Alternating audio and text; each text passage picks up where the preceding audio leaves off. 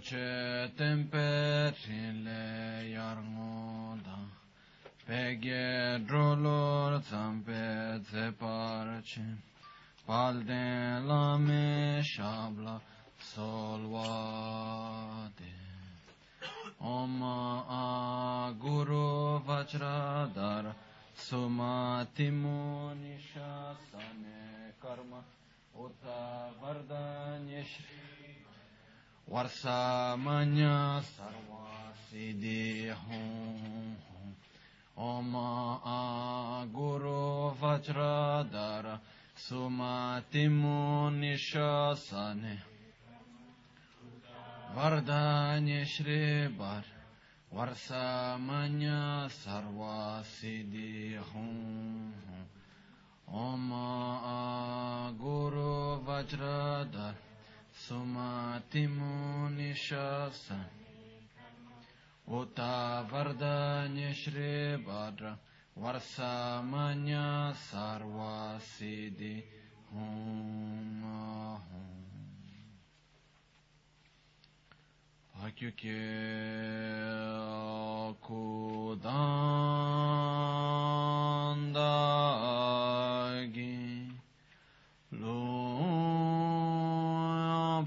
Pakyuke Sundandagi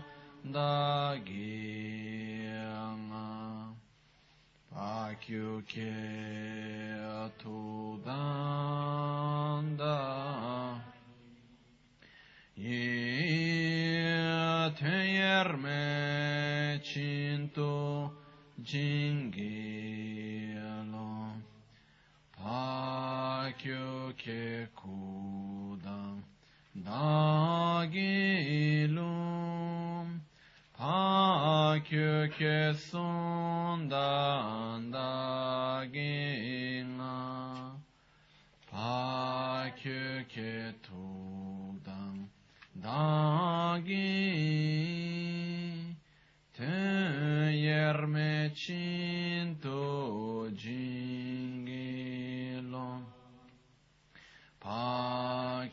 kekudam dagilum pakyo kesu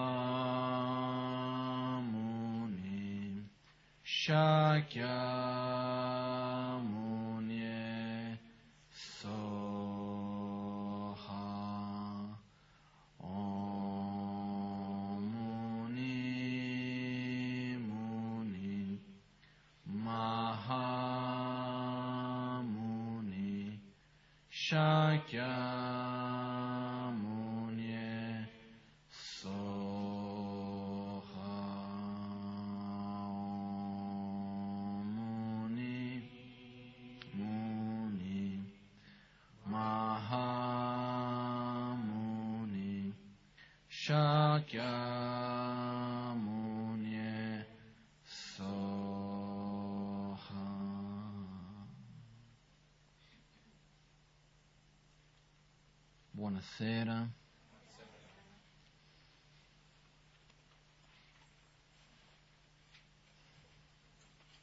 Stavo riflettendo un po' su, come posso dire, il percorso che gli insegnamenti di Buddha hanno fatto, no? un po' fino ad arrivare oggi dove siamo noi. Ed effettivamente è un percorso abbastanza lungo, un percorso abbastanza complesso anche potremmo dire, no? Innanzitutto questo è iniziato con una ragione molto specifica. È iniziato tutto perché c'era questo uomo, che noi chiamiamo oggi Buddha, che era una persona come noi, era una persona che aveva i problemi, le difficoltà, eccetera, eccetera, ma che in poche parole non si è mai rassegnato. Non si è mai rassegnato del fatto di dover soffrire. Ha detto, non può essere che non ci sia una risposta, non può essere che non ci sia un mezzo per uscire dal ciclo di sofferenza. No? Quindi lui effettivamente ha seguito per tanti anni, ha ricercato in tutti i modi possibili, finché è arrivato a una risposta, dove ha trovato quali erano effettivamente le cause, cosa gli faceva soffrire. E in questo modo è potuto eliminare ciò che lo faceva soffrire. Perché uno dei problemi nei quali noi ci troviamo di solito non è il fatto che noi non abbiamo i mezzi per eliminare le cose che ci fanno soffrire, ma che noi cerchiamo di eliminare quelle sbagliate. Quindi questo è uno dei punti importanti in tutto ciò. Perciò ci sono diverse biografie di Buddha che sono state scritte dopo, uh, tante che raccontano Buddha come un essere già illuminato prima che è venuto su questo mondo per farci vedere il sentiero, sono diverse interpretazioni, diverse spiegazioni. Comunque, per me un dato di fatto è che è stata una persona prima di tutto, che ha vissuto in una situazione mondana, con le stesse problematiche che noi vediamo di tutti i giorni, di qua e di là, e che a sua volta ha cercato una via per uscire e che l'ha trovata. Buddha non ha mai, io credo io, eh, non ha mai voluto, da un lato non ha mai voluto creare una istituzione, non ha mai voluto creare per dire la sua chiesa. Da un altro lato Buddha è stato il primo a fare quello che in un certo modo oggi chiamiamo anche la democrazia. Questo qualcuno può dire ah, strano, la democrazia, dove è iniziato, però se andiamo a vedere nel passato, io potrei, posso dire molto chiaramente che la comunità monastica creata da Buddha è stata se non la prima, tra le prime organizzazioni ehm, democratiche che ci sono state. Il sistema monastico è un sistema puramente democratico, come vengono scelte le persone che rappresentano, le regole, le leggi vengono fatte insieme, eccetera, eccetera. Ormai oggi le cose sono un po' diverse di come erano all'epoca di Buddha, perché ormai le leggi sono ormai una volta stabilite, le regole sono stabilite ormai seguono quelle che era l'epoca di Buddha, però all'epoca di Buddha, Buddha mica era uno che veniva e diceva guarda che la regola è questa, dovete seguire. Succedeva qualcosa, c'era qualche problema nella comunità, Buddha si riuniva insieme con tutti e diceva cosa vogliamo fare? È successo questo, quello, quell'altro. Perché è successo questo? Per questa, quella, quella ragione. Ognuno diceva la sua. E alla fine si diceva, ok, visto che c'è questa e quella situazione, a quel punto da oggi poi si crea questa regola qua. E per tutti i volti monastici c'è una storia dietro di qualcosa che è accaduto e per il quale si è creato quel voto. No? E anche Buddha innanzitutto ha sempre adattato gli insegnamenti ai luoghi e alle mentalità. Buddha stesso ha sempre detto che gli insegnamenti devono essere adattati ai luoghi e ai tempi, ossia alla cultura, alla mentalità. Perché tutto questo? Perché la filosofia, intendo dal punto di vista più come insegnamento, il, quindi per essere più preciso diciamo gli insegnamenti, il modo come gli insegnamenti vengono trasmessi, i metodi che vengono usati, ossia nella meditazione, la recitazione, la simbologia, eccetera, eccetera, sono tutti mezzi. Per ottenere cosa? quella che viene chiamata la liberazione. Per liberazione cosa intendiamo dire? Non è liberarci da un luogo o da qualcuno. Per liberazione intendiamo dire liberarci dalla sofferenza, liberarci dalle cause della sofferenza, innanzitutto, e, e liberarci dalle cause della sofferenza e di conseguenza dalla sofferenza stessa. No? Quindi quello che succede è che questi metodi si sono sempre adattati ai tempi e alle mentalità. E questa è una cosa per me bellissima. E una delle, dei, potrei dire, una delle difficoltà più che altra che c'è è spesso il fatto di saper adattare i metodi. perché ci vuole saggezza, ci vuole conoscenza, e uno deve veramente conoscere a fondo qualcosa per poter adattarla. Perché sennò quello che accade è che passa il tempo, noi sappiamo che ah, mio maestro mi ha insegnato che quando si sale sul trono per insegnare si deve fare uno schiocco col dito. Non so se siete mai accorti, io di solito quando salgo faccio così. Ah, così mi è stato detto lo faccio. Perché? Perché la tradizione manda. Ma che me ne frega che mi hanno detto che lo devo fare? Perché lo sai, faccio? Qual è la ragione che mi è stato detto di fare questo? Perché si dice che uno dei pericoli di salire su un trono è sviluppare arroganza, senso di superiorità. Quindi uno deve ricordarsi dell'impermanenza. Questo è il simbolo dell'impermanenza. Quindi ricordandosi dell'impermanenza, uno sa che io sono qua per rappresentare qualcosa, non è perché io sono niente di speciale, e quindi non posso basare la mia propria persona su questo momento e questo ruolo, ma che io sono uno che morirò anch'io, e quindi devo, essere, devo curare le mie proprie azioni. Quindi per questo che quando si sale sul trono si fa lo schioppo. Però se io non so il significato e semplicemente lo vado lì e lo faccio perché così è stato detto, non vado eh, no, non vuol dire nulla. E questo è quello che accade certe volte con delle tradizioni che si, va, si portano avanti la formalità, la forma e si perde l'essenza. Ed è un pericolo imminente, eh? un pericolo che, che c'è un po' dappertutto. Spesso succede che magari rimangono pochi quelli che conoscono veramente l'essenza di certe cose. E questa è una cosa che nel buddismo, diciamo che c'è sempre stata per fortuna una data, i insegnamenti sono adattati, è sempre stata una, una continuità innanzitutto, nella quale si è mantenuto sia l'essenza sia la forma. E questo è quello che viene chiamato i due lignaggi, che viene chiamato il lignaggio delle realizzazioni e il lignaggio orale. L'aspetto della trasmissione orale vuol dire che quando io spiego qua in Italia, nell'anno 2011, la bodhicitta, io uso la stessa parola che è stata usata da Buddha che è bodhicitta, spiego stesse, lo, dando lo stesso significato o la stessa definizione che è stata scritta dall'ala periodo dell'Amazon K piuttosto che, ossia io spiego nello stesso modo così come io ho ricevuto. Quando dico quali sono le quattro nobili verità, sono le stesse che ha insegnato Buddha. Non è che nel passare del tempo no, adattiamo ai tempi moderni, non sono più quattro nobili verità, diventano tre. No, le quattro nobili verità sono quattro nobili verità. Poi quello che cambia è il modo come io vado, perché sono nelle realtà che vanno al di là dei tempi. Poi è mio compito a mia volta saper conoscere il significato profondo, conoscere l'essenza e poter presentare quell'essenza adattandoli alla mentalità dei tempi e dei luoghi nel quale ci troviamo. No? Quindi questo è un aspetto importante, l'aspetto di quello che viene chiamato il lignaggio orale, vuol dire che gli insegnamenti devono essere trasmessi così come sono stati ricevuti, a un certo punto. Dall'altra parte c'è quello che viene chiamato il lignaggio delle realizzazioni. Se io spiego qualcosa, è compito mio come minimo averlo compreso. Come minimo. Per dire, ci sono degli aspetti negli insegnamenti buddisti che io sinceramente non ho capito. Se io devo ripetere così come mi è stato detto, io lo faccio. Mi costa mica nulla, eh? Però, visto che non sono chiari veramente per me ancora, io preferisco non parlarne neanche.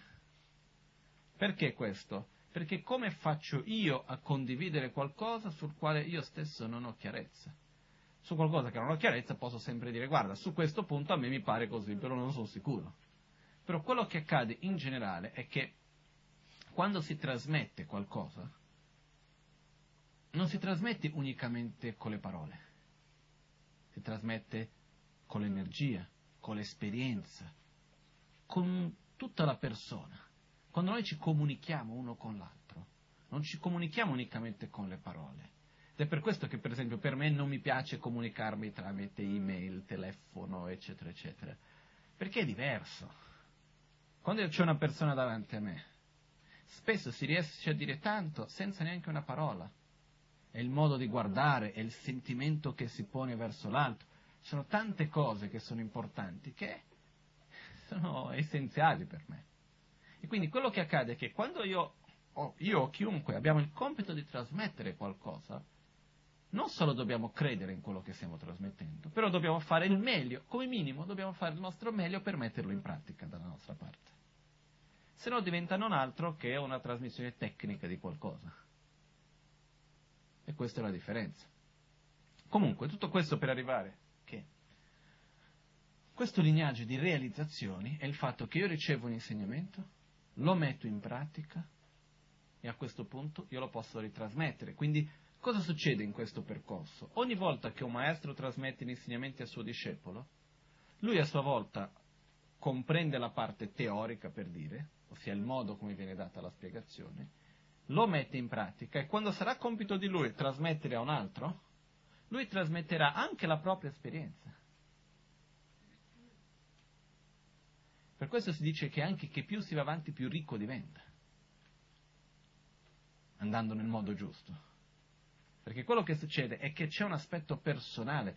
Questa è una delle ragioni per la quale io credo profondamente per la quale Buddha non ha mai lasciato nulla scritto di suo. E Buddha ha sempre messo un'enfasi enorme nell'importanza della trasmissione personale. Addirittura in uno dei testi che viene chiamato il Tantra di Guya Samaja, nel quale Buddha ha trasmesso ed è stato scritto, uh, il Tantra radice di Guya Samaja trasmesso da Buddha è tutto fuori ordine. Ossia, se una persona pre- lo prende e lo va a leggere non si capisce assolutamente niente. Poi c'è stato Nagarjuna, grande maestro, che ha spiegato e ha detto la ragione per la quale è stato fatto così, innanzitutto, è perché anche se sia tutto nell'ordine giusto, se non hai una trasmissione diretta di qualcuno che ha l'esperienza non si capisce nulla capisce qualcosa però non tanto. E lì lui ha, ha, c'è il suo commentario nel quale lui spiega, ok, se tu vuoi leggerlo nell'ordine giusta, devi cominciare, fai questi versi del capitolo 1 dal verso questo a quello, poi salti a quel capitolo, poi ritorni indietro, è tutto un labirinto all'interno di quello, no? Ma questo perché? Perché anche avendo nella forma giusta, se non abbiamo un maestro qualificato, sia qualcuno che abbia avuto l'esperienza di quello, leggerlo non arriva da nessuna parte perché ci sono delle cose che non basta avere la teoria, abbiamo anche bisogno di avere l'esperienza. Quindi in questi secoli, all'interno del quale il buddismo si è sempre trasmesso e mantenuto vivo, si è mantenuto vivo sempre in questi due aspetti, che noi chiamiamo il lignaggio. Un lignaggio importante in quanto è la, è la nostra, come si può dire, linea di trasmissione, di esperienza di maestro a maestro che arriva fino a noi.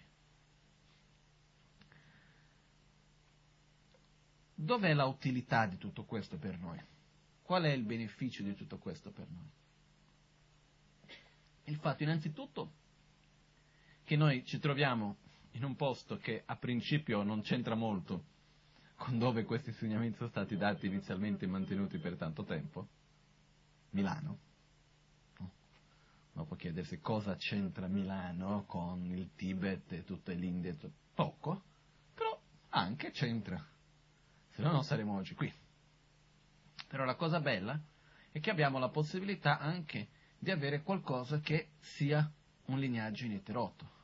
Ossia, quello che noi possiamo ricevere qui non è qualcosa che è stato che qualcuno ha preso un libro e ha voluto fare il gruppo per parlare di quello piuttosto che che è una delle cose che non voglio metterlo come una critica diretta, però una perplessità che ho su un po' alcune cose moderne che vengono chiamate di solito sul New Age, cose di questo genere, è il fatto che si prende con un, una buona motivazione, non sto qua a, dire no, no, che non è una cosa non valida o cattiva, però si prende un po' di cose buone dappertutto, se, spesso senza avere una linea diretta senza avere una corretta trasmissione, senza avere una corretta conoscenza su quello che si sta facendo, eccetera, eccetera. E si rimane su un livello superficiale, tutto lì. Male non fa necessariamente, però si rimane a un livello superficiale. Ho voluto dire tutto questo per arrivare al punto che noi abbiamo una fortuna, io ritengo veramente una cosa, una, una grande preziosità, che io ho conosciuto tanti maestri, veramente, ho ricevuto insegnamenti da tantissimi maestri in monastero, ho conosciuto i più importanti maestri di filosofia dei monasteri, eccetera, eccetera, e non ho mai conosciuto nessuno che abbia avuto, come si può dire, non solo il, il coraggio, la forza di mettersi in gioco la propria immagine, la propria persona, per riadattare gli insegnamenti ai tempi che sono completamente diversi di quelli del passato. L'unica persona che ho conosciuto che ha fatto questo è la Magancia, sinceramente. E questo anche perché la Magancia è sempre stata una persona che da quando l'ho conosciuto, più che vado avanti, più vedo che ha sempre avuto una visione che ce l'ha ancora sempre guardando al di là. Spesso si va a capire quelle cose che lui ha detto passati cinque anni. Ah sì, si vede quando l'aveva detto. E quello che è accaduto è che quando la Magancia ne è venuta in Occidente ha detto sì, ci sono già tantissimi maestri che spiegano le cose in un modo tradizionale, se vogliamo chiamarlo in questo modo. Però io voglio trasmetterli nel modo che si possa essere adatto alla realtà di questo momento, al, ai tempi nei quali noi viviamo. E la cosa più pazzesca per me è che la Maganchen ha fatto qualcosa che, parlando con lui stesso, lui dice non so neanche come sono riuscito a farlo io. Lui stesso parla, dice se io dovessi tornare indietro come è venuto, non lo so, che è stata la creazione della pratica dell'autoguarigione. Che non è una creazione per dire qualcosa che è stata creata dal zero, è stato altro che prendere gli insegnamenti che lui stesso aveva ricevuto dai suoi maestri, dai suoi maestri e così via, e adattarli. In che modo? Riprendendo l'essenza, semplificando la forma, mantenendo l'essenza. No? Però la cosa che è bella, che io ho osservato, è che in quanto all'inizio è sempre stato visto una cosa, l'autoguarigione come una cosa fatta per l'Occidente, per gli occidentali, eccetera, eccetera, se noi andiamo oggi in Tibet, i monasteri in Tibet stanno ricercando l'autoguarigione, la vogliono imparare, la vogliono praticare, pra- praticano, c'è un monastero chiamato il monastero di Niemo Gyatchen che ha 32 monaci, un monastero piccolo, per me è uno dei miei monasteri preferiti perché tra le varie qualità che hanno, tutti i monaci sono 100% uniti, non vogliono sapere nulla di altro se non la loro pratica spirituale, curare il loro monastero, stanno lì, sono bravissimi veramente, di una umiltà incredibile. E loro fanno l'autoguarigione tutti i giorni tutti i monaci insieme, fanno tutti i giorni l'autoguarigione, hanno richiesto la trasmissione, sono andato lì, gli ho fatto tutte le spiegazioni, eccetera, eccetera. Questa cosa mi è venuta ancora più chiara. Quando io sono andato l'anno scorso, 2009, o sono andato a ricevere in Tibet gli insegnamenti dal punto di vista tradizionale delle pratiche di meditazione che viene chiamata Guya Samaja e sono stati circa tre mesi due testi di circa 800 pagine l'uno, è una cosa che vi dico sinceramente, la pratica di meditazione è la più bella che io abbia mai visto, però farla è quasi impossibile, perché vuol dire solo di recitazione c'è almeno sei ore, minimo, recitando velocemente quello che uno dovrebbe visualizzare. Quindi figuriamoci, o, o, dedichi una vita intera solo a quello, che memorizzi tutto il testo, ti ricordi tutte le visualizzazioni, fai questa pratica dalla tua gioventù fino alla fine della vita come unico obiettivo nella vita, e c'è chi l'ha fatto, c'è pochi che lo fanno ancora, pochissimi. Caso contrario è difficilissimo, anche in monastero, dove i monaci non fanno altro che dedicarsi alla vita spirituale, diciamo, tenendo in conto tutte le cose mondane che fanno parte comunque di questa vita, all'interno del monastero, sono pochissimi quelli che riescono a seguire questa pratica, ma veramente pochissimi. Sono tanti che lo sanno a memoria, però non capiscono il significato. Quelli che hanno studiato la base della filosofia e che capiscono il significato non riescono a memorizzarlo, non sanno a memoria. Quelli che hanno tutti e due sono veramente pochissimi. E quando sono andato da questo mio maestro, che è l'abate del Tashilumpo, nel 2010, e a richiesta della Maganci, gliene ho fatto vedere a lui la pratica dell'autoguarigione, Inizialmente ero un po' titubante, perché è qualcosa che non è ovvia di, da vedere, da capire per una persona che come il mio maestro, che è l'abate Tacilumpo, che è sempre stato in quel monastero, ha viaggiato per la Cina, in vari posti in Tibet, anche insegna in diversi monasteri, però è una delle persone più tradizionaliste che io conosca. Quindi dicevo, vedremo cosa dirà, perché è una cosa nuova in qualche modo. Io lui ha detto, ok dai, fai mezz'oretta e me la spieghi. Ho cominciato lì, ho cominciato a spiegare la pratica dell'autoguarigione, a lui siamo stati tre ore a parlare. A parlare, ossia io a spiegare a lui. Lui era di un entusiasmo, ma di un entusiasmo, perché lui diceva, è bellissimo, se uno vuole praticare, veramente meditare, e questa è la cosa giusta, perché noi abbiamo queste recitazioni che non finiscono più, e dopo il meditare veramente rimane una cosa lontana. Questo è bellissimo. Ha chiamato uno dei suoi discepoli che vive come ha detto, vieni qua anche tu devi sentire, devi imparare. E, e questo mi ha fatto vedere ancora una volta in più il quanto sia prezioso questo. Perciò io oggi volevo parlarvi un pochettino di più della pratica dell'autoguarigione. Okay? Prima di tutto ci sono state interpretazioni dicendo che non sia una pratica tradizionale. E qua io mi sono posto la domanda, che cosa è qualcosa che sia tradizionale? Che cos'è la tradizione? La tradizione effettivamente vuol dire adattare l'essenza, mantenere l'essenza ai tempi e ai luoghi. Perché se essere qualcosa deve essere tradizionale, deve essere identica così come era fatta prima, questo vuol dire che di tradizionale quasi non esiste nulla. Perché se io prendo anche le pratiche di meditazione che vengono fatte in tutti i monasteri, eccetera, eccetera, sono state insegnate e adattate ai tempi nei quali noi viviamo. Non esiste neanche una che è identica e trasmessa nello stesso identico modo dall'epoca di Buddha. Tutte sono state leggermente adattate, l'essenza rimane la stessa, però il modo di trasmettere è diverso. No? Anche perché se prendiamo il modo di trasmettere dell'epoca di Buddha, si riesce a capire veramente poco. Perciò, non perché perché il modo di parlare era diverso. Spesso poche parole servivano per dire tanto, le parole stesse avevano un valore diverso, le parole col tempo cambiano. La stessa parola, in diversi momenti della storia, passando nei secoli, ha un significato diverso. Quindi abbiamo la necessità di, di adattare le parole, di cambiare le parole, mantenendo il significato.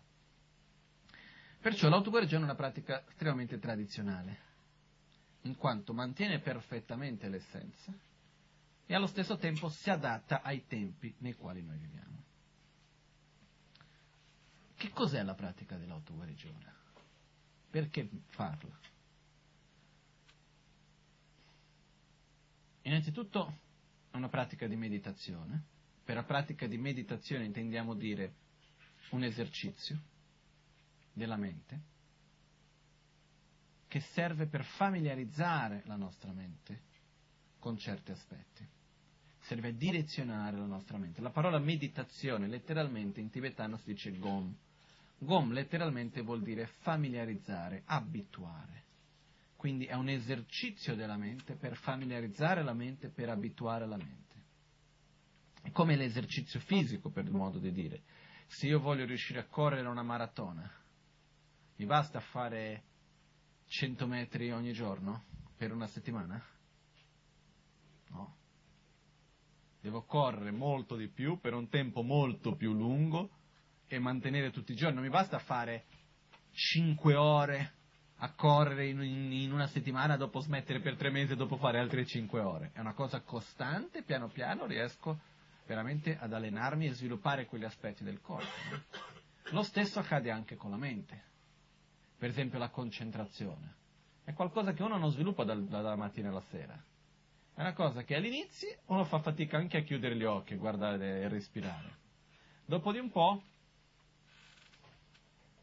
diventa sempre più facile, il tempo diventa sempre più leggero. All'inizio 10 secondi sembrano tanti. Dopo di un po' uno arriva lì, si siede, chiude gli occhi, si concentra sulla respirazione, toglie gli altri pensieri della mente e quando si accorge è passata un'ora. Però per arrivare a questo ci vuole del tempo.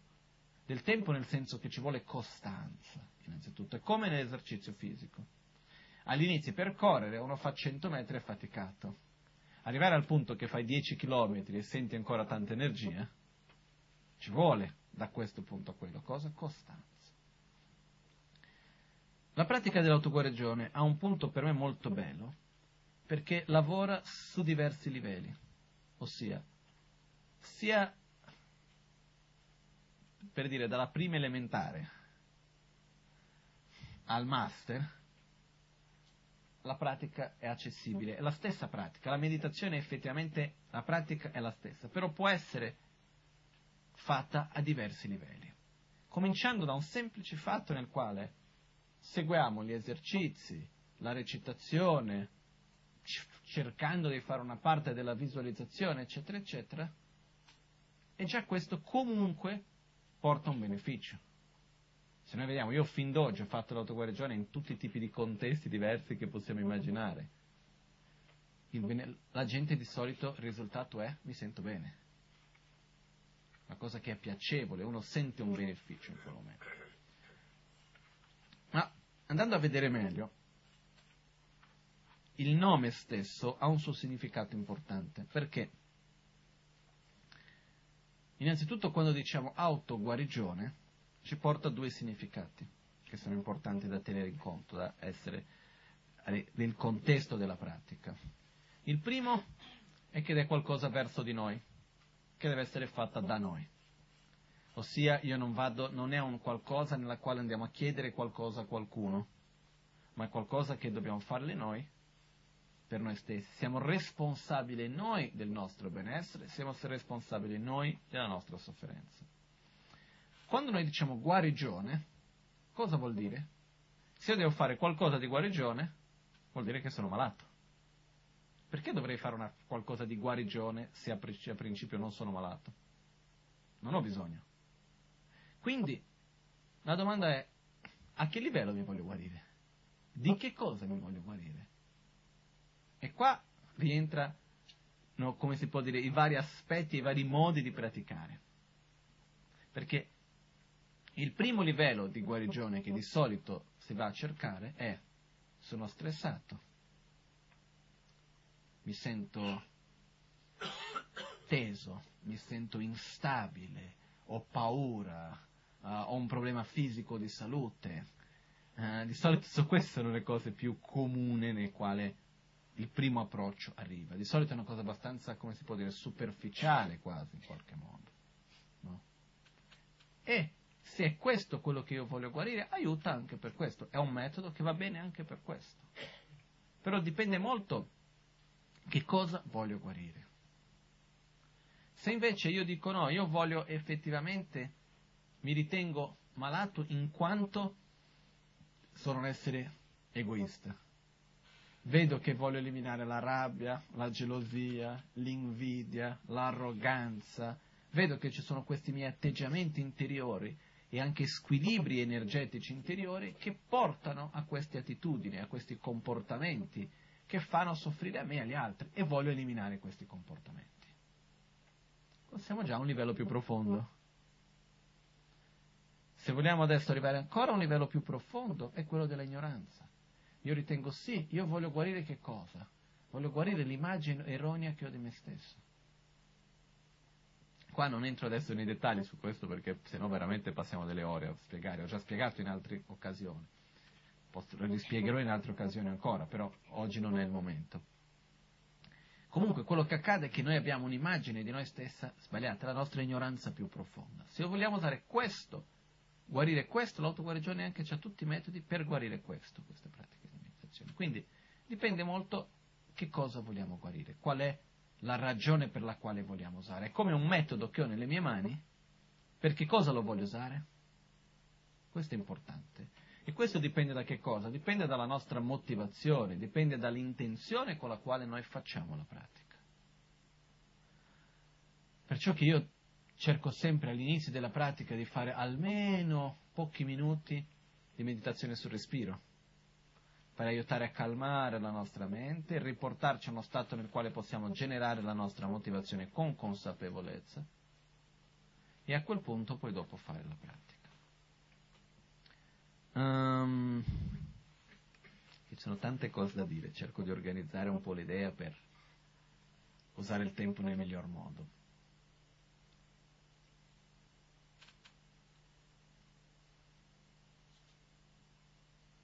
Ok. Sono diversi aspetti importanti nella pratica dell'autoguarigione. Primo di questi è il fatto che la mente e il corpo vadano sempre insieme. Questo è una cosa che in generale nelle varie pratiche di meditazione viene tenuto in considerazione anche nel sutra, però in particolare all'interno degli insegnamenti Vajrayana, ossia degli insegnamenti del Tantra. E quello che accade è questo. Immaginiamo che il corpo è come il cavallo, la mente è come il cavaliere. Il cavallo a sua volta è cieco e il cavaliere non può camminare. Quindi uno ha bisogno dell'altro. Il cavaliere direziona il cavallo, la mente direziona il corpo, però dove il corpo non può andare, la mente si blocca. Quindi anche questo abbiamo degli stati nostri interiori del nostro corpo, che se noi non abbiamo la base del corpo per, per avere certi stati di coscienza, è difficile, o meglio, non è possibile avere quegli stati di coscienza in questo corpo. Dall'altra parte è possibile sviluppare questi aspetti fisici forzando tramite la mente. Alla fine dei conti chi ha più potere è la mente e non il corpo, però i due devono andare sempre insieme. Sono degli esempi molto semplici di questo. Cercate, che ne so, di mangiare la feijoada, ossia qualcosa di molto pesante, in un pomeriggio caldo e andare a meditare. Provate. Difficile. La mente diventa più pesante, non c'è più chiarezza, eccetera, eccetera. Perché? Perché comunque abbiamo dato un sovraccarico al corpo da un'altra parte, perciò è importante essere un po' più leggeri. Non troppo, perché invece cercare di meditare con fame, che cosa succede? Succede che qua invece la nostra energia va su, viene fuori quello che viene chiamato nella medicina tibetana il lung, il vento, e quindi quello che succede è che la mente diventa più attiva, viene fuori l'agitazione mentale, mentre nell'altro caso viene fuori il torpore mentale. Quindi non vogliamo né uno né l'altro. Cercare di meditare con la schiena curva, così. Cosa succede? Ci addormentiamo. Viene fuori il torpore mentale. Perché? Perché c'è un rapporto tra mente e corpo. Se, di, eh, se sono teso, viene fuori più agitazione mentale. Quindi, già da questo vediamo che esiste un rapporto tra il nostro corpo e la nostra mente, partendo già dal nostro corpo grossolano. Abbiamo anche quello che viene chiamato un corpo sottile. Il corpo sottile è l'aspetto energetico.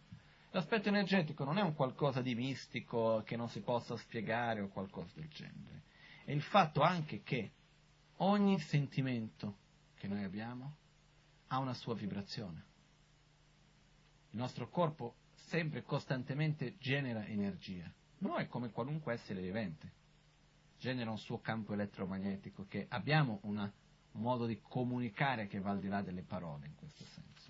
E quello che accade è che questo ha un'influenza non solo all'ambiente e agli esseri che vivono intorno a noi, ma anche un'influenza su di noi stessi. Okay? Quindi su questo è un altro aspetto del nostro corpo, però parlando di un aspetto più sottile. Quello che accade è che è possibile cambiare gli aspetti del nostro corpo anche tramite la mente, con quelli che vengono chiamate le visualizzazioni, a sua volta con la respirazione, quindi con il corpo stesso, tramite la recitazione. Quindi quello che accade è che in questo modo si possono anche sciogliere, per dire, i blocchi energetici che abbiamo nel nostro stesso corpo. Comunque, Adesso, senza entrare in mille dettagli su questo, quello che accade è che noi abbiamo certe attitudini, certi aspetti che ci fanno soffrire, e a noi e agli altri. Però non solo abbiamo queste attitudini, abbiamo queste abitudini, ci riconosciamo in queste. Noi riconosciamo noi stessi nella rabbia, nella gelosia, né la invidia, né l'arroganza, eccetera, eccetera. Non vediamo questo come qualcosa che non fa parte di me. Vediamo come qualcosa che è nella mia natura. Io sono una persona arrabbiata, io sono una persona che ho invidia, gelosia, eccetera, eccetera. Sono io. Questo fa parte di me. ci identifichiamo in questo. Perciò, non è un aspetto concettuale, eh? è una cosa più profonda. Quindi quello che succede è che per problemi concettuali ci servono metodi concettuali, per problemi non concettuali ci servono metodi non concettuali. Okay? La pratica dell'autoguarigione è un metodo prevalentemente non concettuale. Quindi, partendo da un, da un livello molto semplice, quando io dico a me stesso, visualizzo che al chakra del cuore tutte le negatività, in particolare la rabbia, l'odio, um, l'instabilità interiore, l'ansia, eccetera, eccetera, viene purificato nella forma di serpenti blu scure e fumo nero ed sporcizia. Che messaggio sto dando a me stesso? Che questi sentimenti non fanno parte di me? Che posso vivere senza di questi sentimenti? Come minimo, come prima cosa, così. È una cosa che è già importantissimo per noi dire questo. Che non mi fanno bene né a me né agli altri, e che io posso innanzitutto stare senza. Poi visualizziamo raggi di luce in etere che vanno a revitalizzare, riempire il nostro corpo e revitalizzare cosa? Le nostre qualità interiori. Quindi diciamo ci portano l'amore, la compassione, non è qualcosa che viene portata dall'esterno, è, sono qualità che noi già abbiamo ma che viene data energia, viene dato spazio. Perché quando si toglie la rabbia non è che rimane un vuoto, viene riempito con l'amore. Quando si toglie l'avarizia, non è che rimane uno spazio vuoto, deve essere riempita con la generosità, così via. Quindi quello che accade è che solo questo semplice aspetto della pratica dell'autoguarigione ha una sua forza non piccola. Ed è chiaro che farla una volta ha un effetto, farla con costanza ha un altro effetto. E non solo questo, se io sto facendo la pratica mentre dicono purifico tutte le, le, negatività relazionate al chakra del cuore, in particolare la rabbia, l'odio, um, il rancore, eccetera, eccetera. E mentre sto facendo la pratica penso che cosa vado a fare oggi, dopo di qua, dove vado a mangiare, cosa c'è da fare, eccetera, eccetera. È chiaro che il beneficio è molto minore che se invece effettivamente io sto a pensare ai miei sentimenti distruttivi e di immaginare che vengono effettivamente buttati fuori. Qualcuno si può chiedere, ma perché dobbiamo fare i movimenti? Non possiamo fare tutto semplicemente seduti fermi? Il corpo spesso dice di più che tante parole. Con i movimenti è come cercate di dire, di esprimere il sentimento, non te lo voglio dare, ok? Facendo questo gesto non te lo voglio dare. Non viene, se noi proviamo a farlo noi stessi, eh, non viene perché non voglio dare a te cos'è il gesto. Io mi chiudo. Il corpo ci parla. Anche se io dico a qualcuno, eh, non viene qui, vattene via, vattene via. È, cosa parla di più, la parola o il gesto? Il gesto ha una forza maggiore. Quindi nello, lo stesso accade anche verso noi stessi. Quando io... Perché un altro punto importante, qual è una delle cose che abbiamo più difficoltà nei tempi moderni, diciamo così, nella meditazione? La concentrazione. È una cosa che manca sempre di più. Quindi, sedersi lì seduti così e seguire tutto un percorso di visualizzazione, eccetera, eccetera, è difficilissimo.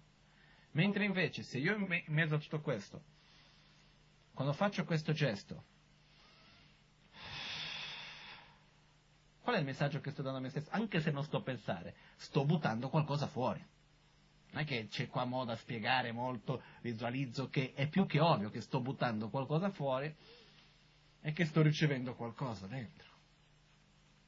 Quindi i gesti, chiamati mutra, sono molto importanti anche per dare un messaggio a noi stessi in tutto questo, come la generosità, la stabilità, la concentrazione, la non paura,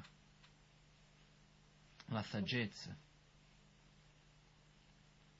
Quello che accade è che ogni gesto che facciamo ha un suo perché, una ragione, nella quale il modo perché è stato fatto e anche nel nostro proprio fatto di fare questi movimenti. Insieme con questo la pratica dell'autoguarigione usa anche le visualizzazioni. La visualizzazione è un metodo estremamente potente, io direi tra i più potenti che possiamo avere, nel senso che nel momento nel quale riusciamo a visualizzare, la visualizzazione è un modo per direzionare la nostra mente, tramite la visualizzazione si riesce a dar forma a ciò che non ha forma. Io posso fare delle visualizzazioni per, fare, per, per sviluppare l'amore, dove l'amore ha una forma? No, un sentimento senza forma, però io posso tramite la visualizzazione generare quel sentimento in me stesso. Quindi questa è un'altra ragione ancora per la quale la visualizzazione è importante. Non solo questo, se noi vediamo, ci sono tantissimi studi moderni, no? io dico sempre che la scienza sarebbe la religione del ventunesimo secolo, perché ha detto la scienza no, qui da questo punto è giusto. No? C'è stata una ricerca che mi è stato raccontato da un amico medico, che io sinceramente voglio ancora un giorno lo devo chiedere di darmi stampata questa ricerca, perché quando la racconto difficilmente la gente crede. Una ricerca sul potere della visualizzazione. Cosa hanno fatto? Hanno preso due gruppi di persone, scelte in modo aleatorio, no? quello che chiamo double blind, uh, random, eccetera, eccetera, e hanno scelto questo gruppo di persone e hanno fatto fare a un gruppo di persone un esercizio con un braccio, tutti i giorni per un certo periodo, e un altro gruppo di persone hanno fatto fare per lo stesso periodo la visualizzazione di quell'esercizio, senza farlo. La persona rimaneva ferma e visualizzava che prende il peso, che alza il braccio, che abbassa il braccio, che alza il braccio, che è faticoso anche solo stare lì a visualizzarlo, eh? non è che... Uno sta lì e alla fine di tutto questo hanno fatto i test hanno visto che quelli che visualizzavano hanno sviluppato i muscoli nello stesso modo che quelli che facevano effettivamente l'esercizio. Io mi sono detto, bello, per me che non mi piace fare tanti esercizi, visualizzo di fare mille metri di nuoto al giorno e sono a posto. E poi è faticoso pure mettersi a visualizzare, eh? Uno sta lì fermo, si visualizza, che in piscina, movimenta il braccio, la gara. Quante cose è più facile farlo. Però quello che succede con tutto questo è che effettivamente, un'altra cosa anche, scientificamente si è visto che per il cervello, quando si visualizza qualcosa e quando se la fa veramente, dal punto di vista di attività cerebrale è quasi come se non ci fosse differenza. Non sono riusciti a ricavare la differenza specifica che c'è tra uno e l'altro. Quindi quello che succede è che stiamo dando dei messaggi molto forti a noi stessi quando facciamo le visualizzazioni, anche in questo modo. Okay? È un modo per familiarizzarci. Familiarizzarci con che cosa? Familiarizzarci con uno stato nostro puro, familiarizzarci con uno stato di salute. E questo è uno dei punti importanti che c'è nel buddismo e nelle pratiche di meditazione. In generale, nei nostri, se noi prendiamo la medicina in un modo generale,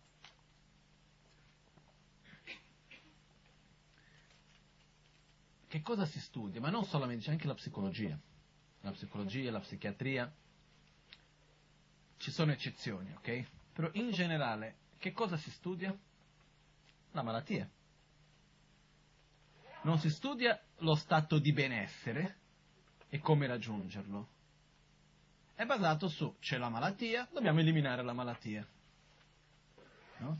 Anche parlavo con alcuni psichiatrici visto che uno dei problemi che c'era è che loro stessi non sapevano definire bene qual era lo stato di salute mentale. No? Che cosa vuol dire lo stato di salute mentale dove uno sa, possiamo definire quali sono le malattie, quindi se uno è libero da queste malattie uno, ha uno stato di mente sana, che è tutto da vedere.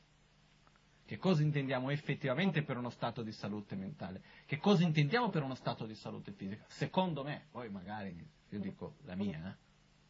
Il compito del medico non dovrebbe essere guarire la malattia, ma fare in modo che possiamo vivere uno stato di, di, di, di un corpo sano. Invece oggi quando è che si va dal medico? Quando si ammala. Ma magari mi sbaglio, ma anche mi sa che tutta la formazione medica è anche tutta basata sulla malattia. Giusto o no, dottore? No?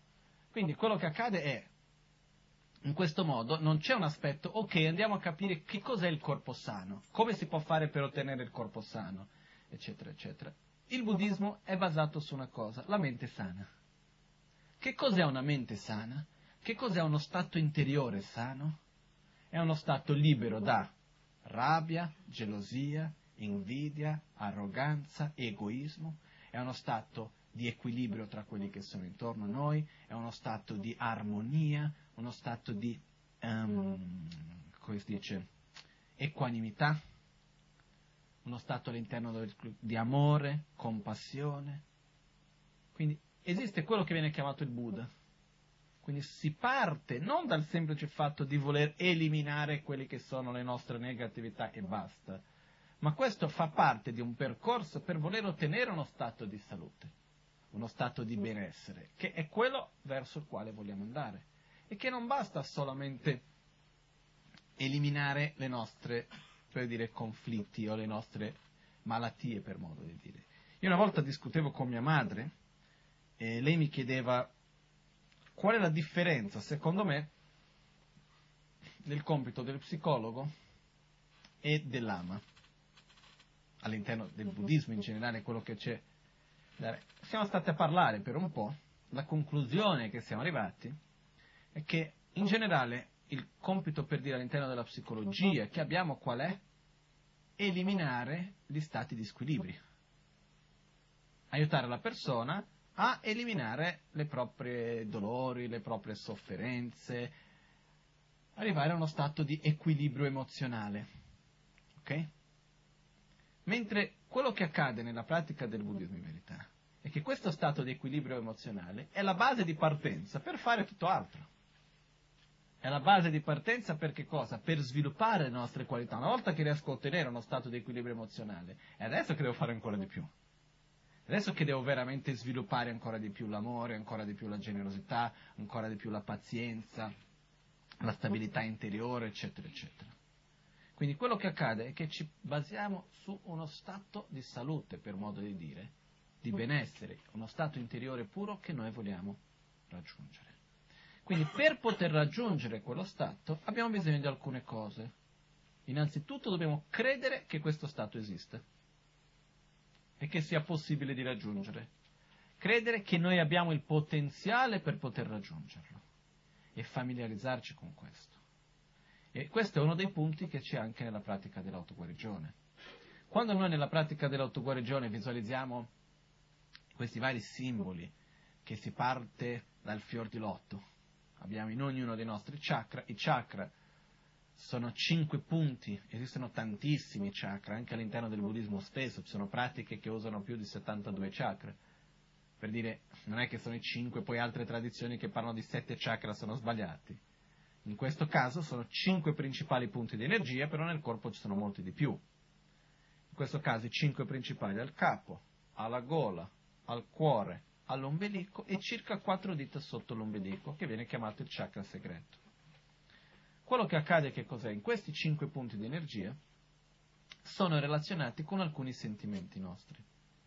E questo lo possiamo vedere anche nel nostro corpo. Per dire, quando siamo tristi o quando sentiamo rabbia, rancore, dov'è che si va a creare tensione nel corpo? Nel petto. Per dire, e questa è una delle cose per me bellissime anche. Come faccio a sapere se un sentimento è buono o cattivo? Negativo o positivo? osservando il corpo. Se mi sento rilassato, è positivo. Se sento una tensione che si crea, è negativo. Il corpo ci parla in modo molto chiaro anche. Quindi quando sentiamo rabbia, dov'è che si va a creare tensione? Nel petto. Quando sentiamo arroganza, è nella parte dell'ombelico.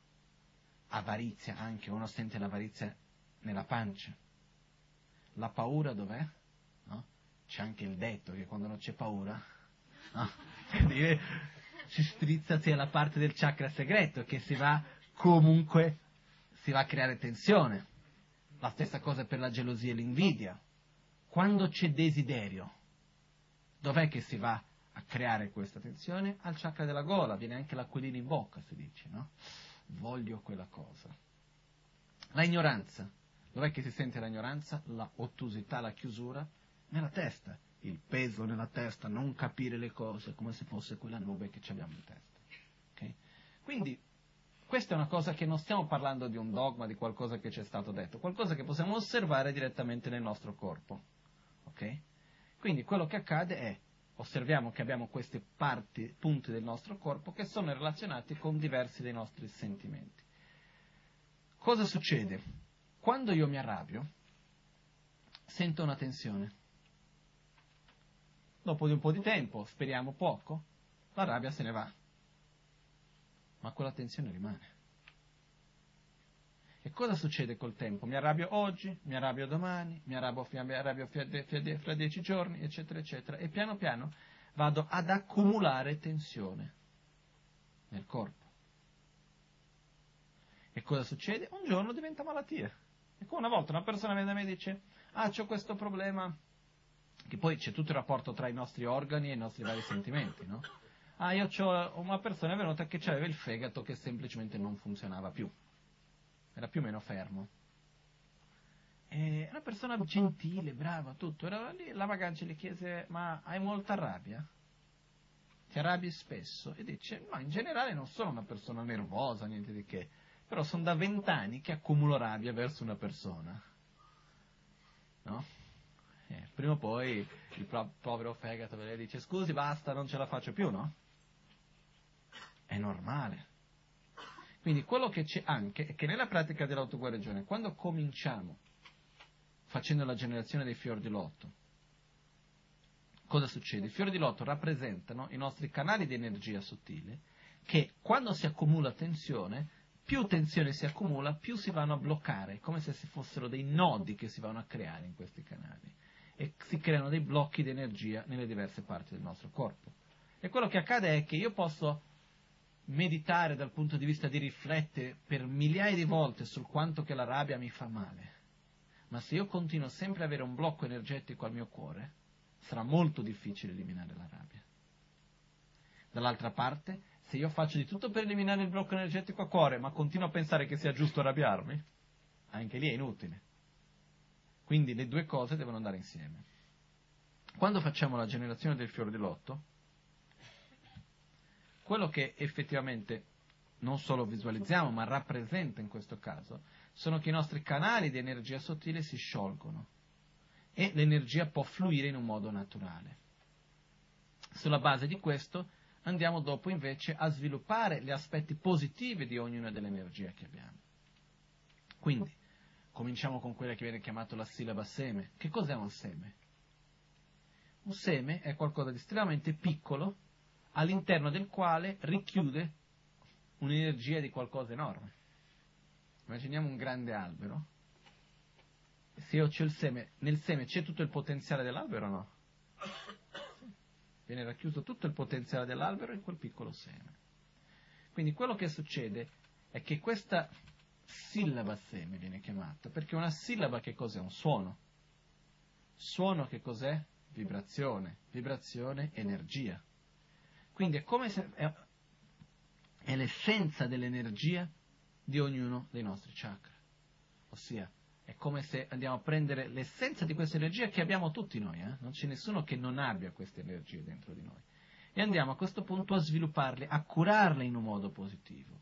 E questo viene rappresentato dalla sillaba seme che si sviluppa nel simbolo e il simbolo si sviluppa nel Buddha. Questi cinque diani Buddha non è che andiamo lì nella meditazione che vuol dire prendiamo un Buddha che è fuori da me e cerco di metterlo dentro di me. Non è che nella visualizzazione sto prendendo un Buddha che è un essere esterno e mettendolo, visualizzando dentro di me. I cinque Dhyani Buddha che vengono chiamati rappresentano a loro volta cinque aspetti nostri sviluppati al loro massimo potenziale. Ci sono diversi livelli di spiegazione, però oggi rimaniamo su quello dei cinque veleni mentali principali. Perciò abbiamo Vairocciana al chakra del capo che rappresenta la saggezza, Amitabha al chakra della gola che rappresenta la concentrazione, la soddisfazione, Akshobhya al chakra del cuore che rappresenta l'amore, la compassione, la stabilità interiore, la calma, la gioia spontanea. Al chakra dell'ombelico abbiamo Ratna Sambhava di colore giallo che rappresenta l'umiltà, la generosità, l'umiltà in quanto il senso di non dover mai paragonarsi con gli altri. Questa è una cosa di una bellezza, anche il concetto stesso. Perché l'arroganza, l'orgoglio, arroganza è il senso di dover paragonarsi con l'altro. Chi si sente superiore a qualcuno perché si sente inferiore a qualcun altro? Eh?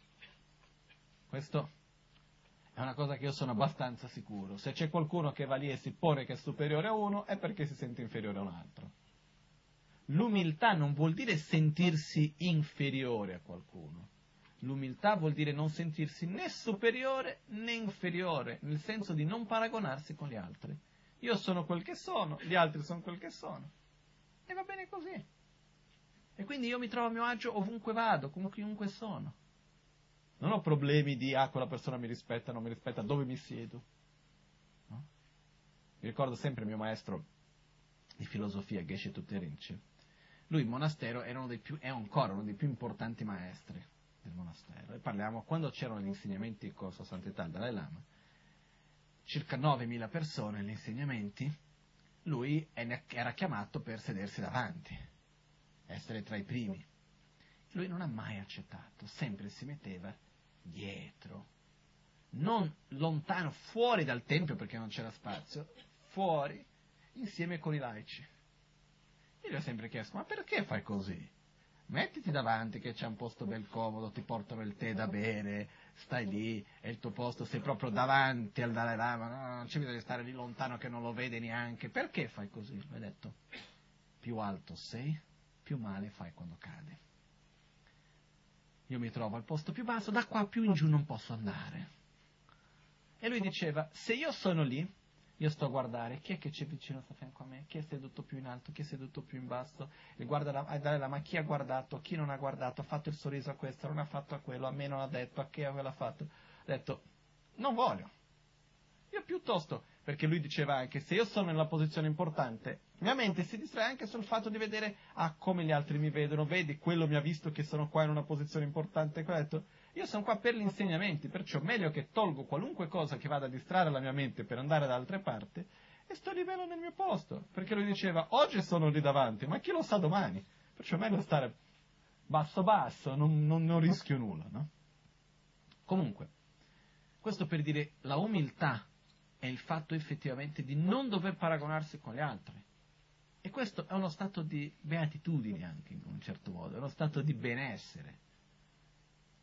Perciò questo Ratnasambhava, il chakra dell'ombelico, con il mudra della suprema generosità, rappresenta l'umiltà e la generosità. La generosità dare senza voler nulla in cambio. Dare per amore. Io ti do qualcosa, condivido qualcosa che ho, ti do perché? Perché io desidero che tu sia felice e perciò io te lo do. Punto. Con un particolare, una volta che l'ho dato, è tuo. Sembra ovvio, ma non è. Ok? Spesso uno dà, però c'è un filo che rimane ancora attaccato, no? Scusi, ma come lo stai usando? Eh, ma non è questo il modo giusto, ma ancora lì. Certe volte uno viene anche a riprenderselo indietro perché, vabbè, lasciamo stare. Quindi la generosità è l'atto nel quale io do, non perché voglio qualcosa in cambio, ma perché io voglio poter darti, perché io ti amo, perché voglio che tu sia bene, voglio che sia felice. E tutti abbiamo questo potenziale dentro di noi. Questo potenziale sviluppato al suo massimo, questa qualità sviluppata al suo massimo potenziale viene rappresentata da Buddha Ratnasambhava l'ombelico. Al chakra segreto c'è Buddha Mogassidi, di color verde, con il mudra della non paura, che a sua volta rappresenta il potere di realizzazione, che è l'opposto della paura. Perché il coraggio è una parola che in tibetano sinceramente non esiste, però non viene usata nel contesto filosofico della pratica spirituale, eccetera, eccetera. Il potere di realizzazione vuol dire innanzitutto credere e conoscere le proprie capacità e le proprie risorse e saper usarle, che è l'opposto della paura. Perché credere di poter essere Superman, no? Una volta mi ricordo, ero bambino, c'era un mio cugino, bravissimo ragazzo oggi.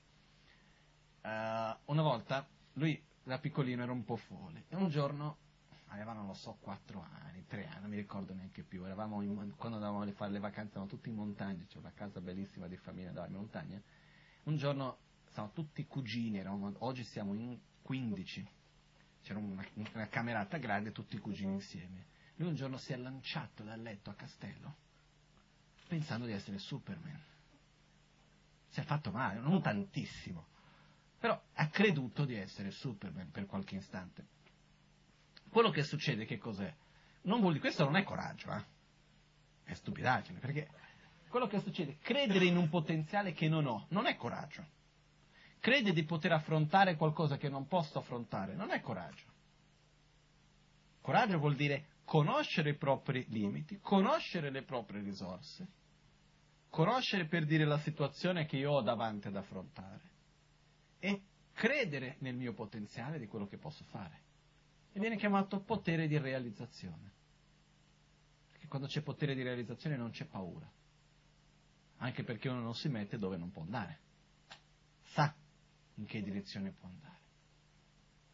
E dall'altra parte c'è la capacità di rigioire, la gioia per la felicità degli altri, che è l'opposto dell'invidia e della gelosia. Okay? Questo è il chakra segreto. Buddha Mogassidi ha il mudra della non paura, Radha Sambhava l'ombelico il mudra della generosità, Akshobhya al cuore il mudra della stabilità, Amitabha la gola il mudra della concentrazione, Vairocana al capo il mudra che viene chiamato della ruota del Dharma, il mudra degli insegnamenti, che rappresenta il mudra della saggezza. Um, in questo modo quello che noi facciamo è di generare in ognuno dei nostri chakra i cinque Buddha, li visualizziamo, dopo facciamo la meditazione in particolare su ognuno di questi, ma quello che stiamo facendo è di sviluppare le nostre qualità, quello che rappresentano. Se io devo immaginare e sviluppo l'amore, la compassione, è difficile dargli una forma. Invece io ho una forma che rappresenta queste qualità al loro massimo potenziale, come un archetipo che rappresenta queste qualità. La stessa cosa per la soddisfazione, per la concentrazione, per la saggezza e così via. Quindi questo diciamo è uno degli aspetti centrali, importanti della pratica dell'autoguarigione. Poi volendo andare più profondamente, approfondire di più, i cinque Dhyani Buddha rappresentano i cinque aggregati. I cinque aggregati sono la base di esistenza dell'io, che il corpo e la mente quindi rappresentano la trasformazione del io, della nostra identità più profonda, eccetera, eccetera. Però adesso non entriamo a parlare di questo, perché sennò veramente è una cosa lunga per spiegarlo, lunga, almeno un'oretta ci vuole per spiegarlo. Comunque, per dire che c'è anche un livello molto più profondo che viene dopo di questo. Diciamo che questa è la parte centrale e più importante della pratica dell'autoguarigione. All'interno della pratica dell'autoguarigione, un altro aspetto che c'è anche e viene evidenziato di più nella parte finale, nella quale si fa l'omani pemehun, con il battito delle mani, con gli schiocchi, e dopo con il mudra dell'abbraccio, quello che viene chiamato il Mahasukha, la parte finale del Vishwashanti, che rappresenta anche è un modo, c'è tanti significati, però uno dei significati è una preparazione per il nostro proprio processo della morte. Perché capiterà a tutti prima o poi. No?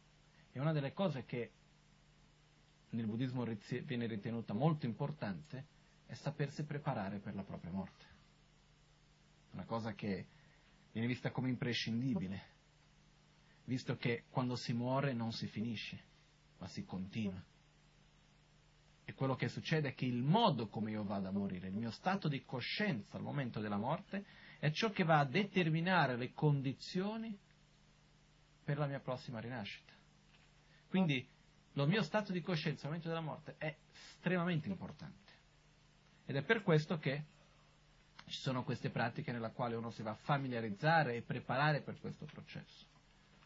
Um, questo è uno dei significati. L'altra parte del significato che c'è questo è che noi in generale siamo, come si può dire, direzionati, viviamo sulla base di due tipi principali di energia attrazione e avversione.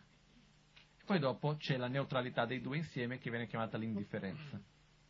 Okay? Attrazione, avversione, che sarebbe anche l'energia femminile e, le, e, le, e l'energia maschile, e l'energia neutra. Si viene, viene chiamato in certe tradizioni yin e yang, nel buddismo viene chiamato come metodo e saggezza, ci sono diversi nomi che vengono dati. Però il dato di fatto è che sono due energie che noi stessi abbiamo. Quindi queste due energie è molto importante anche che queste energie siano equilibrate e che si possa anche usarle in un modo corretto. Quindi anche questa parte finale è anche usato come un metodo per equilibrare queste due energie e sviluppare il loro, loro lato positivo. Sono come una risorsa, come un, che ne so, un contenitore, posso mettere un, l'acqua o posso mettere il veleno è come una cosa che posso usare in un modo positivo o posso usare in un modo negativo, posso usare l'acqua per dar da bere e salvare delle vite, o posso usare l'acqua per annegare qualcuno, che ne so. Nello stesso modo abbiamo queste due energie che possono essere usate veramente per sviluppare noi stessi, per uscire dal ciclo di sofferenza, o possono essere usate per non fare altro che soffrire ancora di più. Faccio un esempio veloce. Energia di attrazione si sviluppa nella forma del desiderio, dell'attaccamento. L'energia di avversione si sviluppa nella forma della rabbia, dell'odio. Che cos'è la rabbia e l'odio? Riconosco che qualcosa mi fa soffrire, quindi le voglio allontanare. Questa, questa energia di allontanare, di avversione in qualche modo, questa energia di distruzione in qualche modo, è qualcosa che noi abbiamo. Però cosa dovremo fare? Prendere questa energia di distruzione e invece di direzionarla verso le nostre proiezioni di ciò che ci fa soffrire, direzionare verso ciò che effettivamente ci fa soffrire, ossia la ignoranza stessa, l'egoismo stesso, la rabbia stessa prescindere. L'aspetto di attrazione di desiderio, che è una forza enorme. Non è che possiamo eliminare l'energia del desiderio. Dobbiamo ridirezionarla, però per desiderare qualcosa di diverso. Questo è un po' la differenza adesso veramente in pochissime parole. Io direi, in questo modo veramente ho cercato di fare un po' un riassunto molto veloce dell'autoguarigione. L'autoguarigione innanzitutto è qualcosa che dobbiamo sperimentare e il risultato avviene con la costanza. È una pratica che può essere fatta in 5 minuti, o in tre ore per dire, anche tutta una giornata volendo stare per farlo una volta solo si può fare. Uh, si può sempre approfondire di più, ci sono dei passaggi all'interno dell'autoguarigione che non sono obbligatori ma che si possono aggiungere piano piano in modo da approfondire sempre di più. Io stesso dico che sempre che più io vado avanti con l'esperienza, con lo studio, con la conoscenza all'interno delle diverse pratiche di meditazione del buddismo, della propria filosofia buddista, più riesco ad approfondire e capire meglio la propria pratica dell'autoguarigione. Questo è qualcosa che a me mi dà una grande soddisfazione, perché avere qualcosa che più io riesco ad andare avanti e comunque riesce se, sempre a, come si può dire, ad accogliere la conoscenza e darmi il, e, essere un modo per poter applicarla, è meraviglioso, perché se fosse un metodo che ok, ho fatto tot passi, ah, da qua in poi devo cercare qualcosa di nuovo, diventa un po' un problema. Invece avere qualcosa che funziona dall'inizio fino alla fine è meraviglioso. Ok? Quindi adesso io direi che basta parlare, nel senso che andiamo veramente a fare la pratica, a sperimentarla.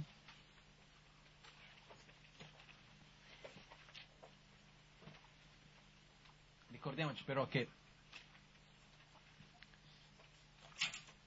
nella vita abbiamo molta chiarezza sul fatto che senza costanza non c'è risultato.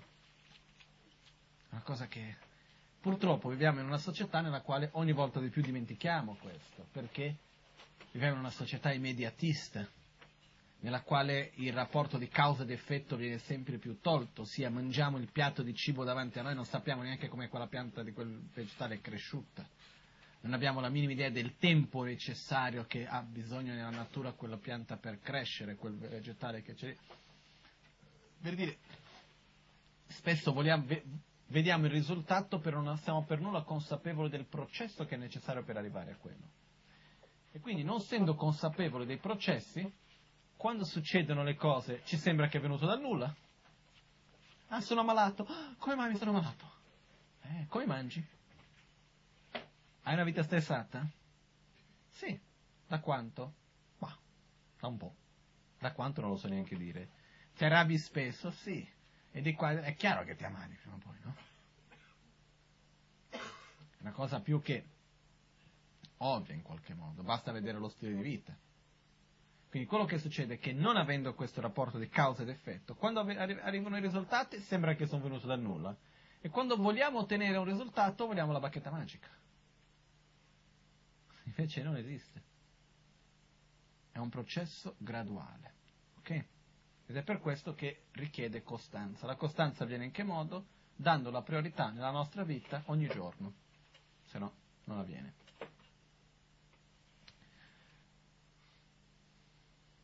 All'alba o al tramonto, di notte o durante il giorno, possano i tre gioielli concederci le loro benedizioni, possano aiutarci ad ottenere tutte le realizzazioni e cospargere il sentiero della nostra vita con molti segni di buon auspicio.